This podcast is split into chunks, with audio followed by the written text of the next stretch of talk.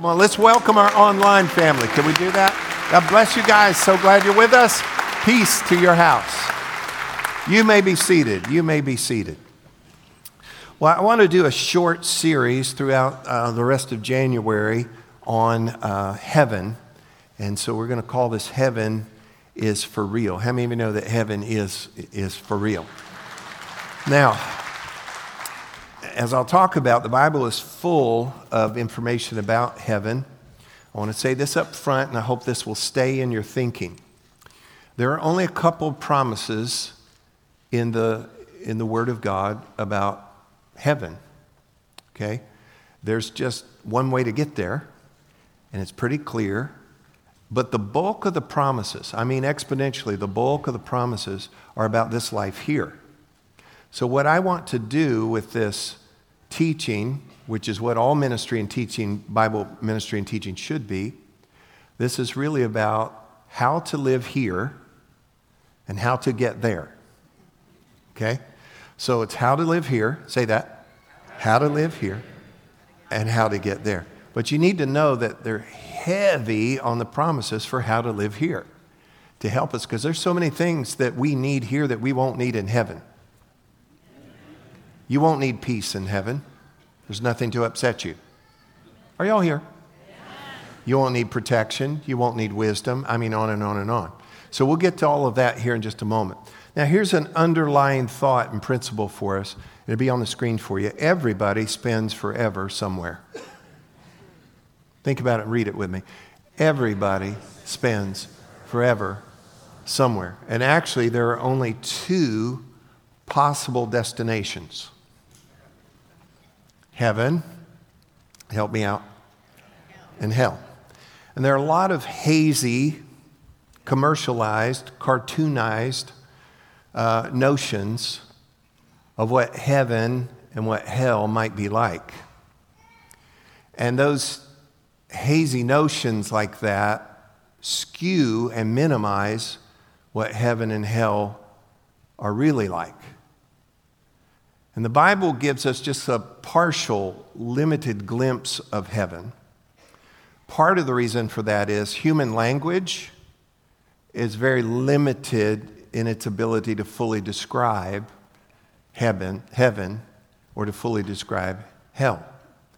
But we do see enough and we do know enough that it brings us to this point that we know which destination, heaven or hell, we should choose. You still with me? Here's the beautiful part we can choose. Because of what Jesus has done for us, we actually have a choice in the matter that we can actually choose to go to heaven. I'm impatient with people that say, I don't know how a loving, kind God can send people to hell. You have that all wrong. You have that all wrong. Because Jesus came to save us. We were all lost, we were all condemned and he came for whosoever will. We read in Scripture, and, and let me just give you kind of a word picture. It's almost like we were all lost, condemned, let me put it this way drowning. So we're all out in the deep, rough waters drowning. Jesus came, Jesus came with the lifeboat, so to speak, and out of the love of God reached down into those waters to save whosoever will. And as He reaches, as we reach to Him, which means I believe you, I receive you, then I'm no longer condemned. I'm no longer drowning. I'm no longer uh, perishing. And now I'm saved. So God doesn't send people to hell, He sent a Savior. And Jesus came into the world not to condemn the world, but that the world through Him might be saved. And so, through the completed work of Jesus on the cross and rising again from the dead, we have available to us salvation, a, a, forgiveness of sins, a relationship with our Heavenly Father that we can come into. And that is our choice. Everybody say choice. And so we see heaven, hell. I mean, it's easy to decide which one I would want. And again, the beautiful part is because of what Jesus has done, we do have that choice. Now, there are some in our, in our culture, and I even saw something on this recently, uh, where people become so raucous and rebellious and tough in our culture and not careless with words or thoughts or anything else and say, I don't care if there is a hell. All my friends and I, we're going there. Try stopping me from going to hell. And I hear the, the words of Jesus from the cross saying, Father, forgive them. They have no idea what they're even talking about. And you need to know that there's a heaven that is for real. And you need to know that there is a hell that is for real. And there's no in between. There's no holding tank somewhere in between. Um, it's heaven and it's hell, and we have a choice. And so, help me with this God, good, devil, heaven, yes, hell, and we're not, we're not cussing. kind of heard that as we were doing it, you know. But just remember what you meant. Okay? All right. As I said, the Bible is full of heaven. It starts out with God creating the heavens and ends with a display of the new heaven and new earth, a new Jerusalem. In Psalm 19, verse 1, it says, The heavens, notice that, heavens proclaim the glory of God, the skies display his craftsmanship. Psalm 36, uh, 33, verse 6 the Lord merely spoke, and the heavens, notice that again, were created. He breathed the word, and all the stars were born. So there is, and I'm giving you the short trip through this here, there's, there is a lower heaven and upper heaven. There is physical and there is spiritual. There is seen, there is unseen. And then there are, as the scripture said, the heavens and the heaven of heavens. It's important that we kind of break those down just a little bit here this morning. Actually, there's three areas when we talk about heavens. They're all created by God. Deuteronomy 14:10 said, and they all belong to God. Okay? So let's start out with the first heaven. First heaven. Come on, everybody say first heaven. First heaven is seen. It is seen. It is physical and it is atmospheric. By definition, the first heaven starts just above the ground. So, this is atmospheric. This is the air that we breathe. This is where the birds fly. This is uh, where the weather forms and functions and does all that it does. And how far up it goes, we don't really, really know. And this is where the sun and the moon and the stars would also be a part of what would be considered the first heavens. Second heaven, say second heaven. Second heaven is unseen. The second heaven is spiritual. And the second heaven, are you ready for this? Is the headquarters for the devil and for evil. Ephesians chapter 6 is just one place. For we are not fighting against flesh and blood, but against evil rulers and authorities of the, come on, help me, unseen world, against mighty powers in this dark world, and against evil spirits in where? I heard someone say Washington. Come on, now just stay on track.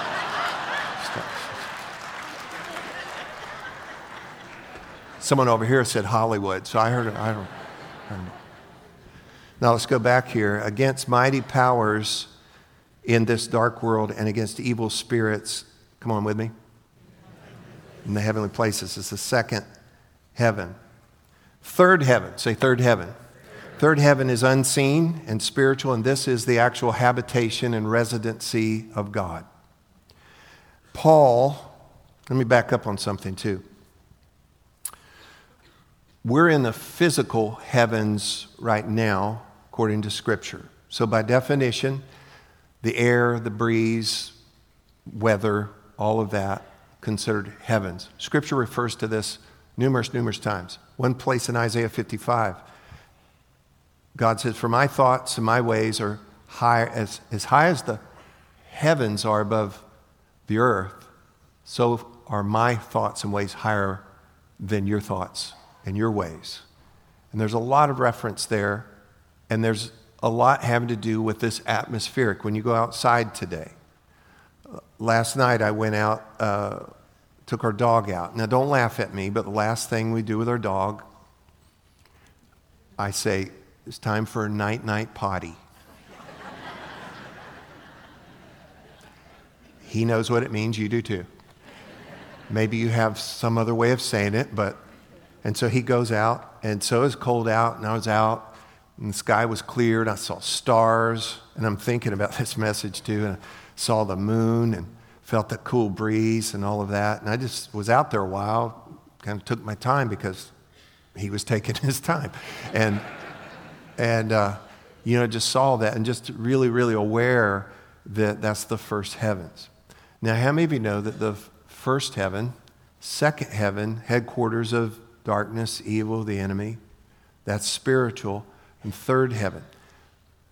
Third and second heaven sometimes step into first heaven. Sometimes the unseen comes into the scene.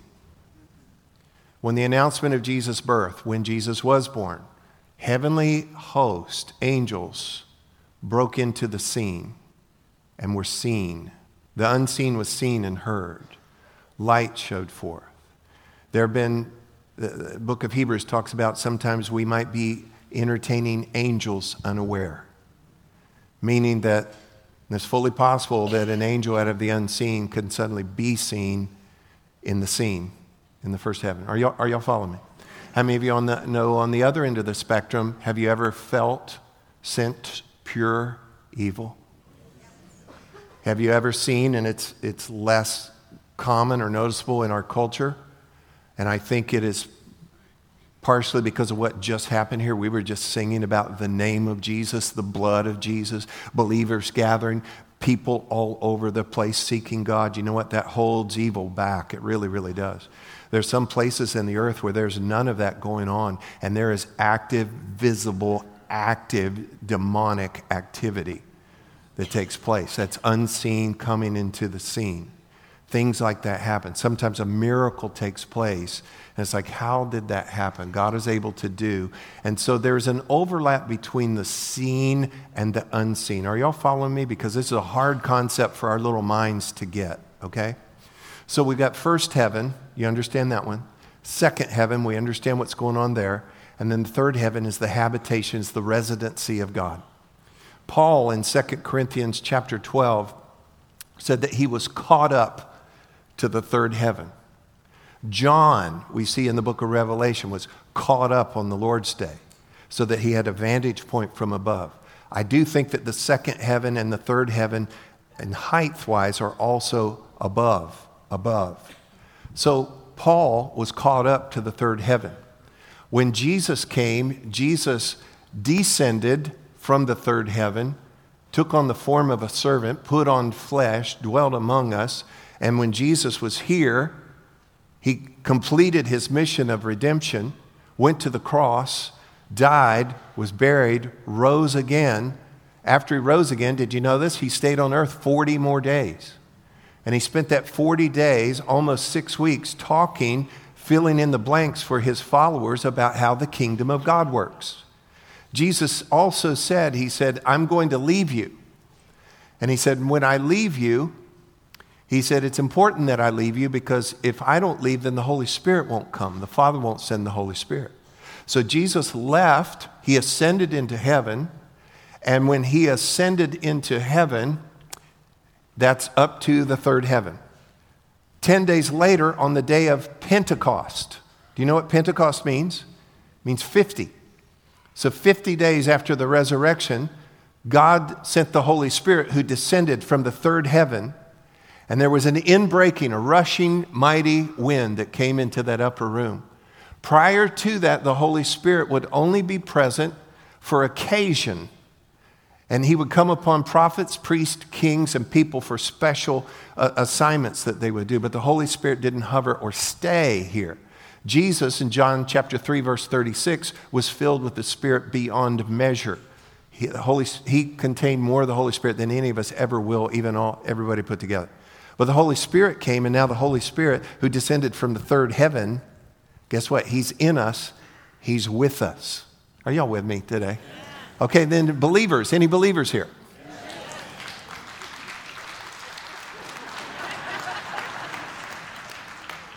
Seems to be a good amount of believers. That's good. One day we're going to die or fly. Okay? I really want to do the fly thing. But otherwise, if I die, here's what happens. You ready? When we fly, we immediately body is glorified. If we die, our bodies, we are a spirit, we have a soul, we live in our body, and our bodies every day, we got to work to keep them going. Please do. You're going to see why in just a few moments here.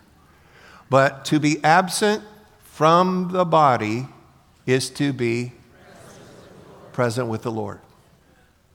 I have studied this out. Scripture certainly, absolutely, totally supports this. To be absent from the body, present with the Lord. There's not a waiting zone, there's not a holding tank, there's not like take this paper and stand in this line. There's absent from the body. Come on, absent from the body, present with the Lord. Okay? And where is that? Third heaven. Third heaven. You follow me? There's so much on this. Let's keep going. Um, we have the physical, we go from the physical and the seen, and that's why your spiritual life needs to be growing and growing and growing. You need to be able to believe God for the unseen. I'm believing God. I'm thanking God already for three full services. Y'all missed that one. Can you see a whole nother load of people like this here? Why? Why do we want? Because as long as there is a heaven and a hell, church growth is not optional. And we've got to help people know how to live here and how to get there. Amen? All right. Philippians chapter 3, verse 20. For our citizenship, help me, is in heaven, from which we also eagerly wait for the Savior, the Lord Jesus Christ. Where's your citizenship? heaven. Philippians 1:27.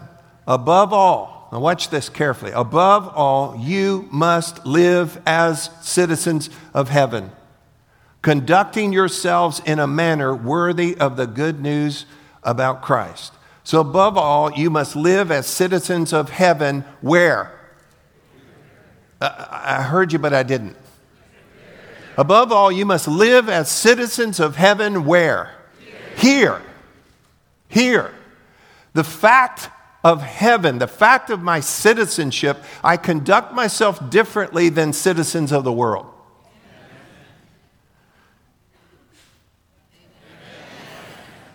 And there are times I want to say things, I want to do things, and don't, don't couch it in this way. If I wasn't a citizen of heaven, I'd really tell you what I'm thinking. don't do that. Just be a citizen of heaven. And I'm telling you, this is about how to live this life and how to get there. How to live here, how to get there. Very, very important. We're going to talk about that in the rest of the month here. Now let's go here. Heaven is our destination, heaven is our identity, heaven is our allegiance. This world, look at me, is not our home. And we're feeling less and less at home here all the time. We're just passing through. We have to settle with the fact I'm a stranger, I'm a pilgrim. I'm passing through. This is not my home. I'm going to do right while I'm here, but I'm passing through. If you don't see that, if you don't know that, I'm telling you what, it will bog you. It will bog you down. Heaven is the habitation of God. That's where my citizenship is, and that is our destination. Heaven is our home, and please don't miss this. Heaven is our home, but while we are here, we have two things. You ready? Great purpose. Come on, say it.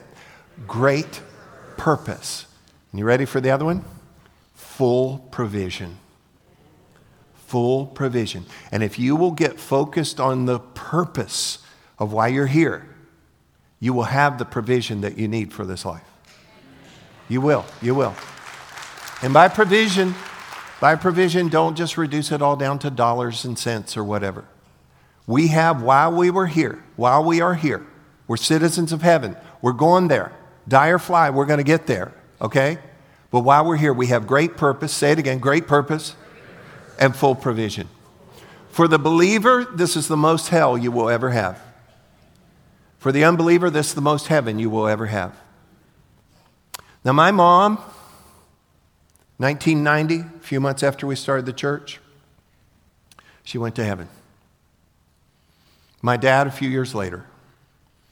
Two years ago, this past December, my stepdad. 10, 11, 12 years ago, my father in law.